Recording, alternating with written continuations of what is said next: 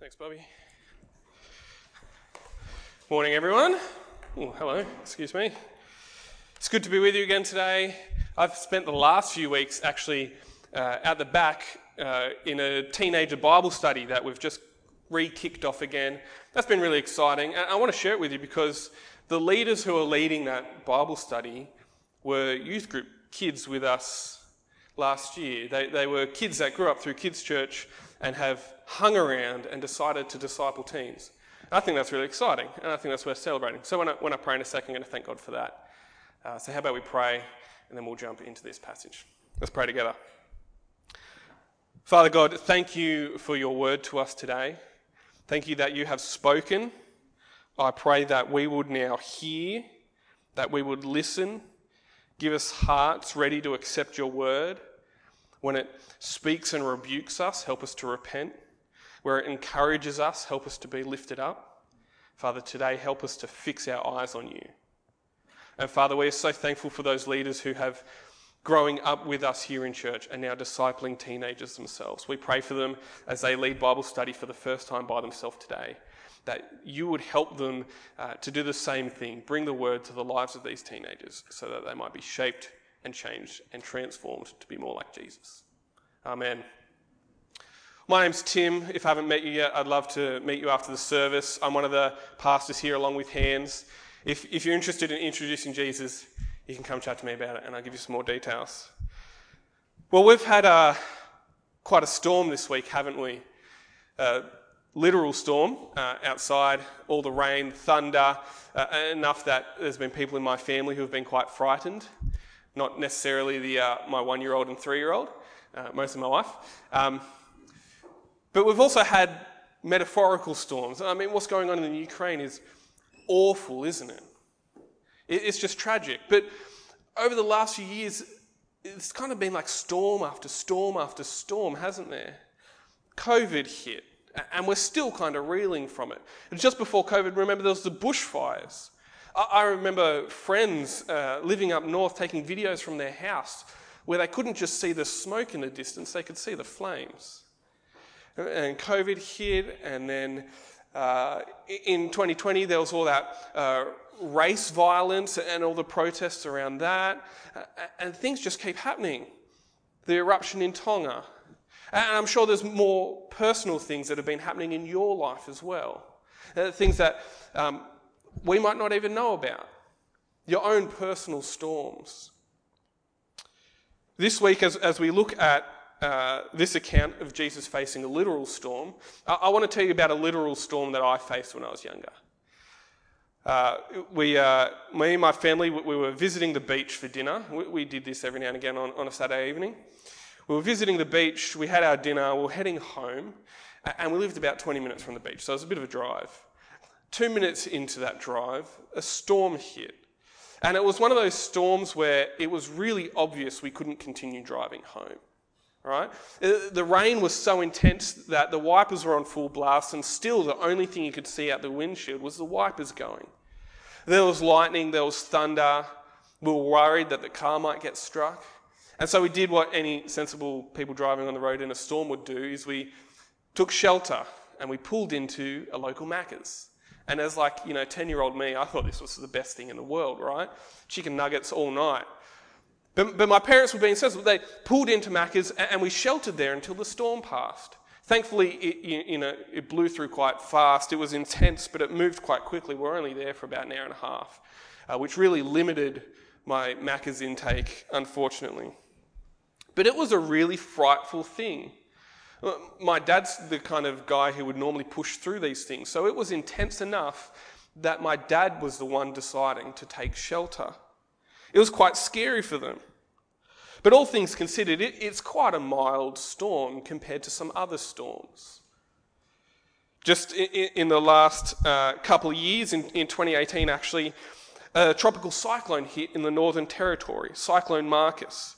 It had wind speeds of over 250 kilometres per hour. That just flattens small buildings in its path.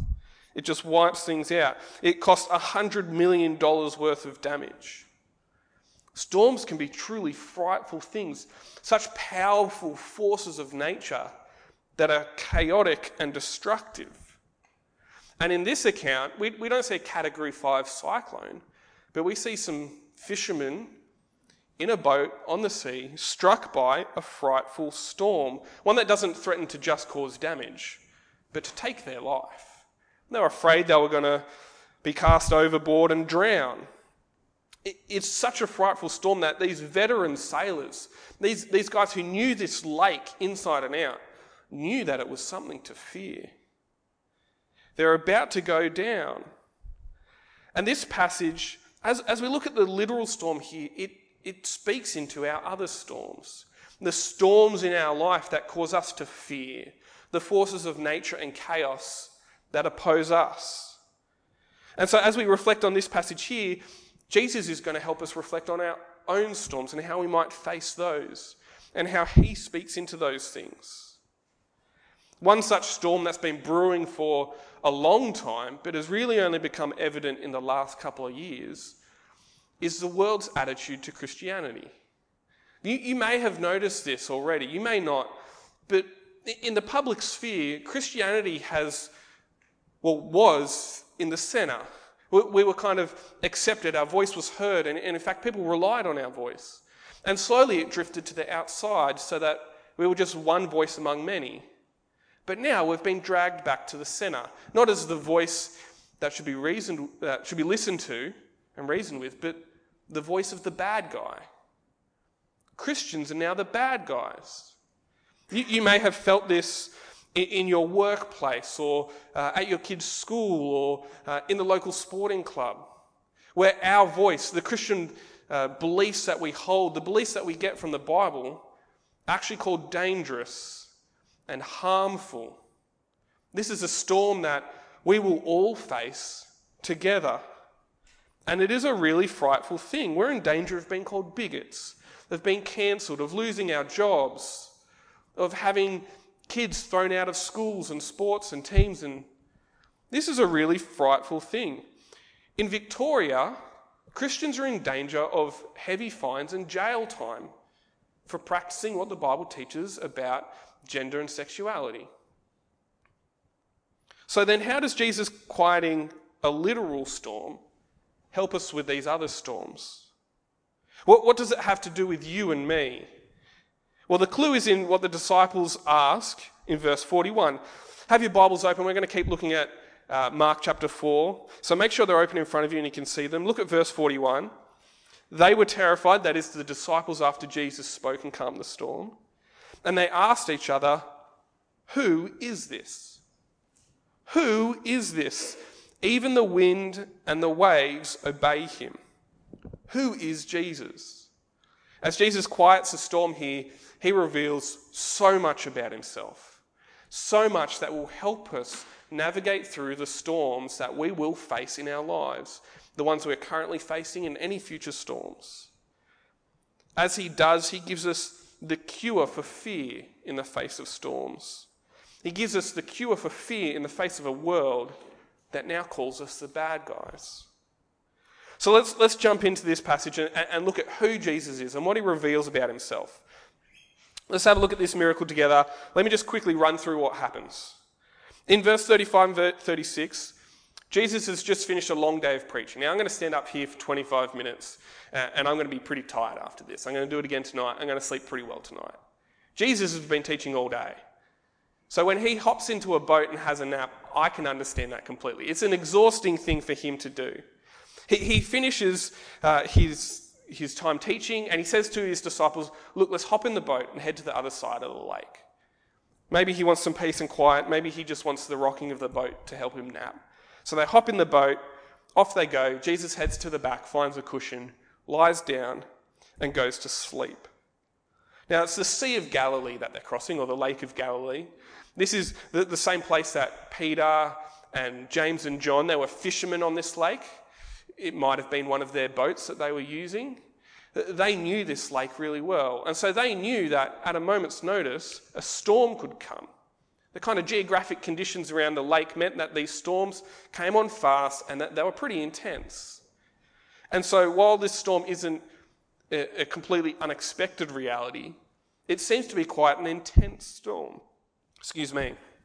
It seems to be a, a, far more severe storm than that they might be used to because they think the boat is going to go down. They expect to drown. But where is Jesus in all this?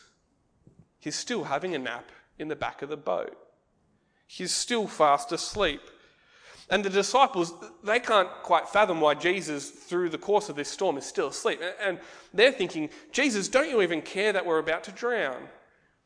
So they go and they wake him and they express their concern to him. I, I imagine in all the fear there was frustration and possibly even anger about Jesus' nap.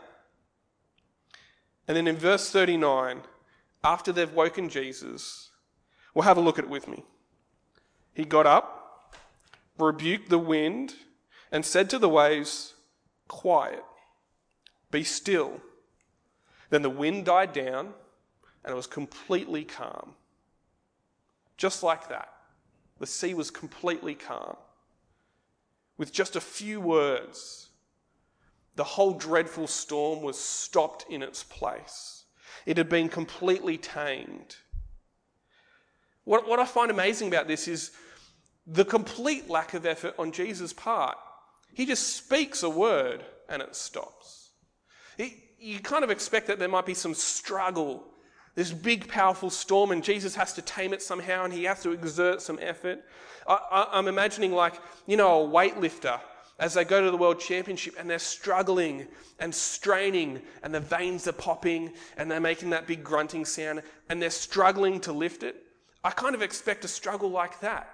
He's trying to stop and oppose this powerful force. But Jesus is actually more like Superman, who can just come in and kind of lift up the weights and toss them above his head without any effort. Jesus is so incredibly powerful that his words put this huge force of nature in a cage immediately. With Jesus, there's no effort, no struggle. He just speaks. And the storm is stopped in its tracks. Why?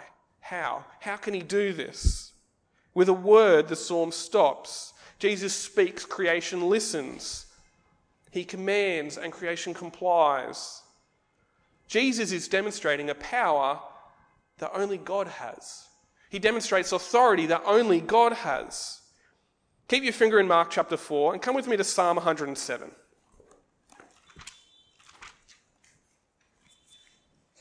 And have a look with me at verse 23.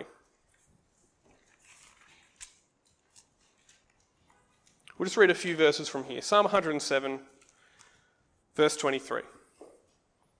Some went out on the sea in ships. They were merchants on the mighty waters. The law, the, they saw the works of the Lord, his wonderful deeds in the deep. For he spoke and stirred up a tempest and lifted high waves. Come down to verse 29. He stilled the storm to a whisper. The waves of the sea were hushed. They, grew, they were glad when it grew calm, and he guided them to their desired haven. In the Old Testament, God's the one who calms storms. God's the one who protects sailors and guides them to their haven, to their port. God's the one who controls nature. Yet, back in Mark chapter 4, Jesus demonstrates that same authority. Jesus has power over all of creation, over all of nature. And so this brings us to the question that the disciples raise in verse 41 Who is this? Even the wind and the waves obey him. Who is this? This is Jesus, the Lord over all of creation. This is Jesus who, who spoke creation into existence. This is Jesus whom all the stars in heaven were cast from his hands. This is Jesus who created all the fish in the ocean all the animals on the land, all the birds in the sky. This is Jesus, the Lord of all creation, who keeps our sun burning and it makes the supermassive black holes at the center of our galaxy continue to suck in matter. That's nothing to Jesus because he's Lord over all of creation. That is the first thing Jesus reveals about himself here as he calms the storm. This is Jesus, Lord over all creation. A storm is nothing to him. He speaks and it obeys. But that's not the only thing that Jesus reveals about himself. Let's move into the second thing he reveals about himself because this isn't simply just a storm. This isn't simply just rain and wind and waves and lightning and thunder. No, this is a spiritual attack on Jesus' followers. There is more than just the physical realities going on here because there is more than just physical realities in our world. This is a spiritual attack because it doesn't just threaten to kill the disciples, it threatens their faith. It threatens them with fear so that they might be drawn away from faith. You see, in the Bible, uh, fear and faith are set as opposites. Fear and faith are set as opposites. They're opposed. If we lack faith, sorry, if we have faith, we lack fear. If we have fear, we lack faith. How are they opposites? Well, if you trust in Jesus, you'll trust him to pull through anything that could cause you to fear. Our trust in Jesus fights fear. But if we're afraid, we demonstrate that we don't actually trust Jesus to protect us through these things. And here the disciples are caused to be afraid. In the constant battle of fear and faith, a powerful attack by the evil one is to cause us to fear. Have a look at verse 40. Jesus said to his disciples, Why are you so afraid? Do you still have no faith? Do you see how those two things are opposed? Having faith means you lack fear, having fear means you lack faith.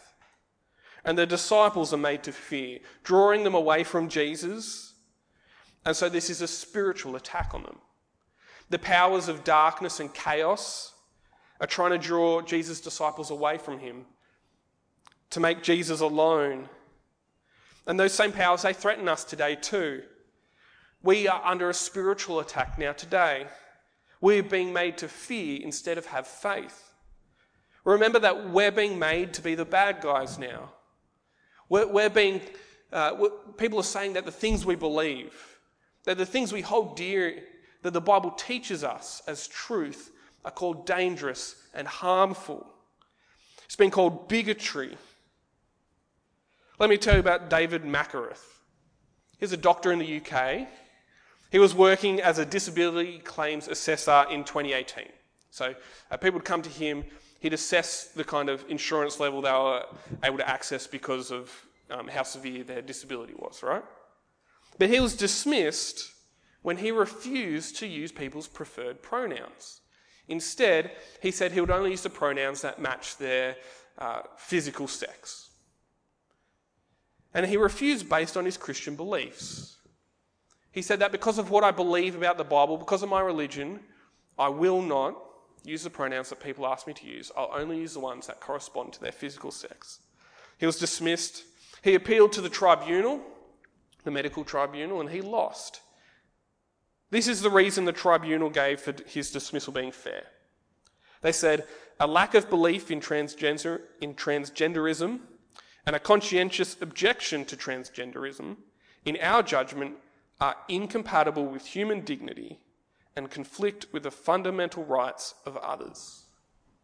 Do you hear how Christian beliefs are being called wrong and evil and harmful and dangerous?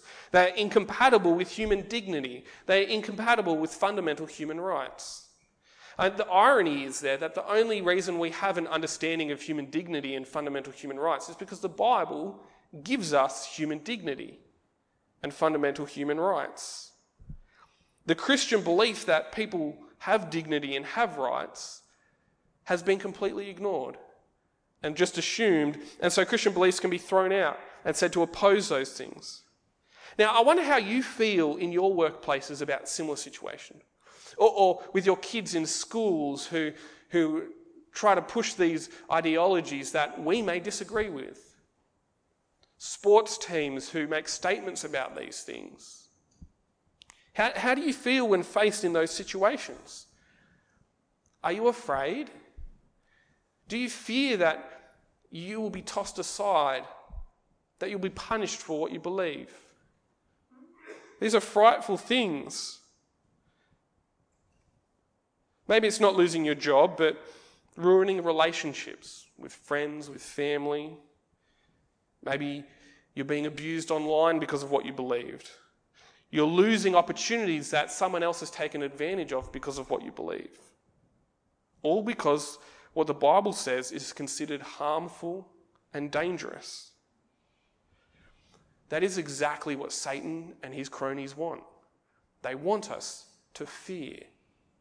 They want us to be afraid so that we would question the truths of the Bible and maybe uh, give in to some of the ideologies of the world that oppose those things so that we might not be attacked.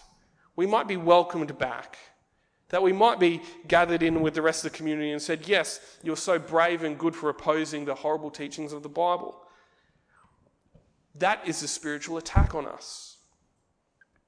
But in the midst of the spiritual attack on the disciples, there's Jesus who speaks a word and ends the attack. Two words, and all the spiritual forces cease. They flee in terror. Jesus has complete authority over them, just like he does over creation. Jesus wins the battle hands down. There's no contest. Remember, he's like Superman lifting the weights. No effort at all. He's completely in control. But as Jesus wins this battle, he heads towards Jerusalem. He dies on a cross and he wins the war. He takes away Satan's ability to accuse us of wrongdoing by offering us forgiveness. Satan has been utterly defeated. All the forces of chaos and evil have nothing on us. Sure, they can stamp around a bit now and cause a bit of chaos, but ultimately, they can't do anything to take our salvation, but they can make us fear and give it up ourselves. And so, here we see Jesus, the Lord over darkness and chaos and Satan and evil. He gives us nothing to fear. As we read in Psalm 2 earlier, we see a picture of God on his throne and he's laughing at the nations that oppose him. He's laughing at any opposition because his king, Jesus, will destroy them all. No effort on his behalf. Easy, because he's Lord over all chaos and darkness. Who is this? Verse 41 Who is this? This is Jesus, the Lord over chaos and darkness. So, so what do we do in those frightful situations? What, what do we do when we're being made to fear? We fix our eyes on King Jesus. We fix our eyes on him on his throne and we remind ourselves that he reigns, that he has defeated Satan decisively. It might look like the world is winning. Certainly does right now. It looks like the church is it looks like the church is losing. But the reality is, Jesus has won. Jesus has already won. Yeah, Satan may still be stomping around causing trouble, but ultimately his power is limited. He can't take away our salvation. He can make us fear so that we might lose it ourselves, but he can't take it away. Trust in Jesus, the Lord, over chaos and evil. One of my favorite movies is Catch Me If You Can. I don't know if you've seen this movie. Uh, it, it's a little bit older now, uh, but it's based on the true story of Frank Abagnale. Frank was a, a con man who forged checks and other documents for a number of years so that he never really had to work. He uh, was able to impersonate an attorney, a doctor, a professor, and a pilot. I don't know about you, but if I got on a plane and found out my pilot was a con man, I'd be a little shaken by that. But, but he managed it so that he never had to do any surgery. He never had to fly a plane. He never really had to teach a class. He never really had to practice law. He forged all these things so that he never had to do any of this stuff. He just pretended to be these men. Finally, though, the law caught up and he was arrested and uh, he served some time in prison. But afterwards, Frank became a security consultant. He, he, his life turned around. Instead of forging checks, he stopped people from doing that. He, he would go to banks and say, Let me teach you and your bank tellers to figure out how to spot fakes so that people can't do what I've done, so that people can't defraud you of all this money and, and get away with it. And what's really interesting when you teach people to spot fakes, you don't get all the fakes and say, this is what they're doing in this fake and this is why it's wrong, and this is what they're doing in that fake and this is why it's wrong. What you do is you study the real thing. You get the real banknotes and the real checks, and you study every little detail on those things so that when a fake comes through, you can tell straight away. Well, that's not real because that doesn't match up the real thing. That is what we're to do when we're caused to fear. We focus on the real thing so that when anything comes across that might be dodgy or cause us to fear, we know something's wrong with it because our eyes are fixed on Jesus in heaven on eternity so that we won't fear. We devote ourselves to places where we might continue to have our eyes fixed on Jesus. So, in a Christian community, that will continue to focus us on Jesus. By reading the Bible with one another and by ourselves daily, so that our eyes might be continually fixed on Jesus, so that we might be so devoted to the real thing that nothing else could cause us to fear. And here's the thing we need to devote ourselves now, before the storms get worse, before other storms come in, because it's really hard in the middle of a storm to devote yourself to that.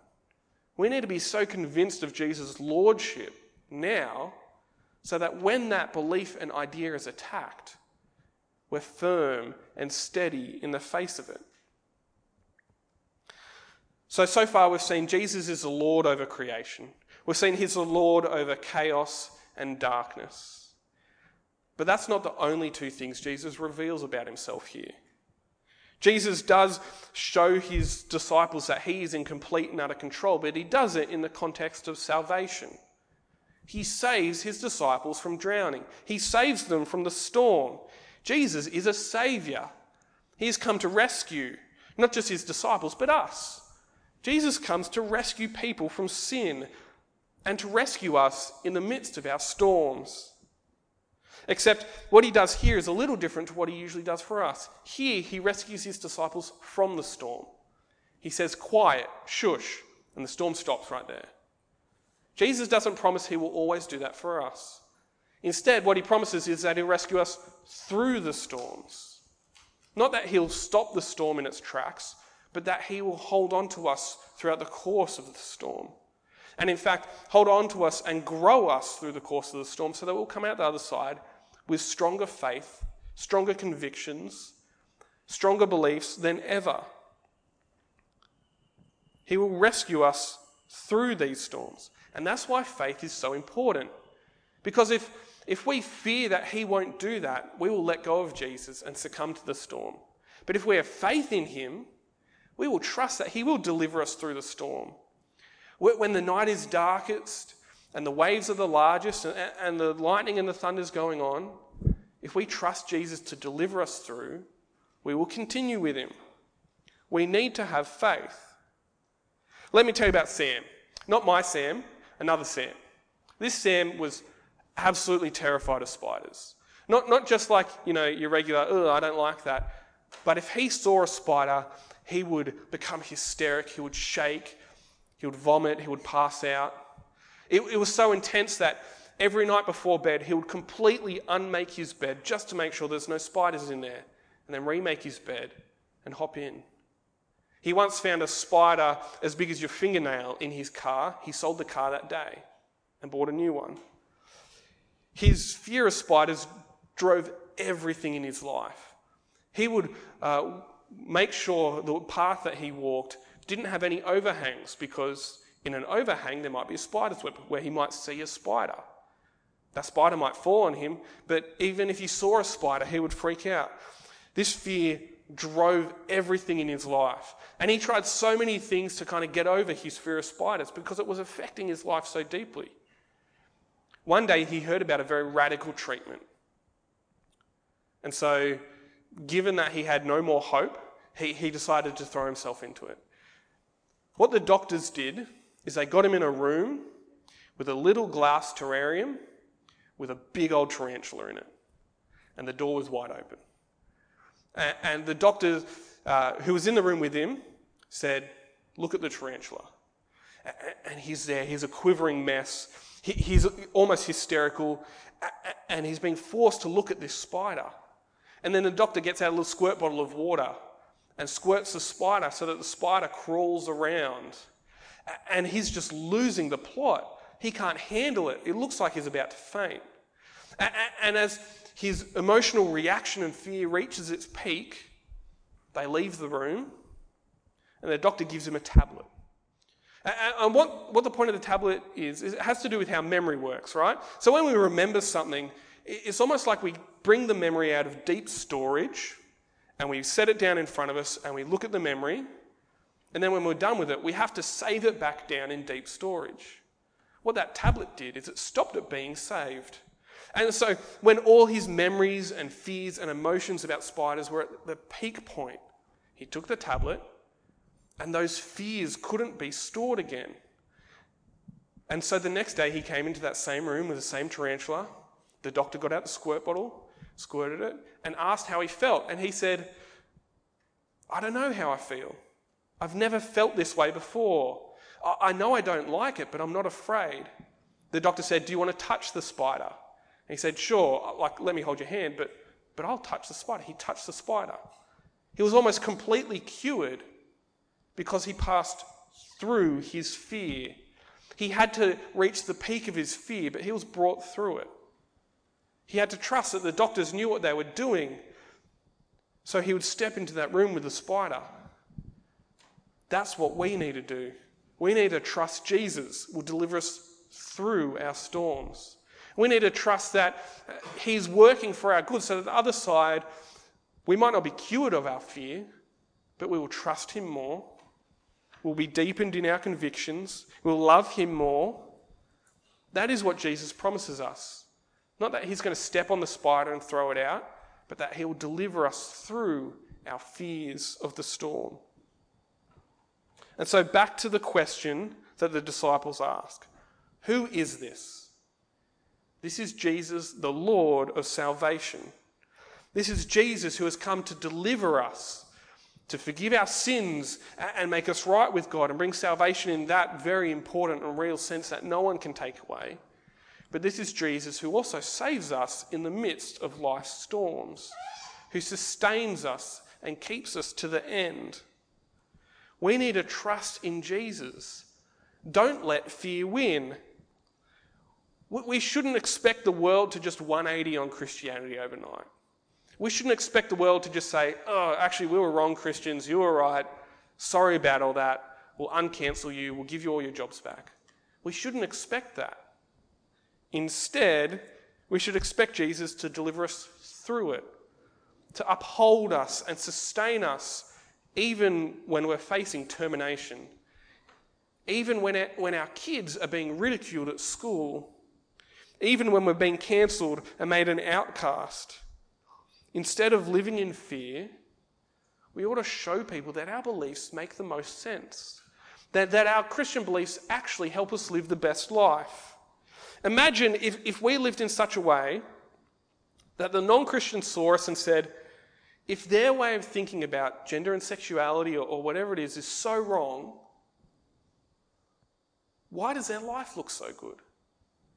If they're supposedly full of hate speech, why do they love their enemies and treat them so well? Why is their speech so measured when they're scorned? Why are their marriages stronger? Why are their single people so fulfilled in their non sexual relationships? Why are they happier? Why are they full of hope? Why can they endure so much? Imagine if we lived lives that would make our non Christian friends and family and co workers ask those questions. Don't fear. Have faith. Have faith that Jesus will deliver us through these things. The storm that, that says Christianity is evil and wrong, and whatever storms you are facing in your own life, have faith. Jesus will deliver you through that storm. Who is this Jesus? This is Jesus, Lord over all creation. This is Jesus, Lord over chaos and darkness. This is Jesus, Lord of salvation. Jesus might not deliver us in this life, but certainly we will be secured in the one to come. How about I pray? Father God, thank you for your word to us. Thank you that when we see Jesus calming the storm, he reveals so much about who he is and what he has come to do. Thank you that Jesus is the Lord over all of creation and he's the Lord over the forces of chaos and darkness. And thank you that as Lord of salvation, he will deliver us. He rescues us from sin and death, and he will deliver us safely to eternity. Help us to not fear, but to trust him. Amen.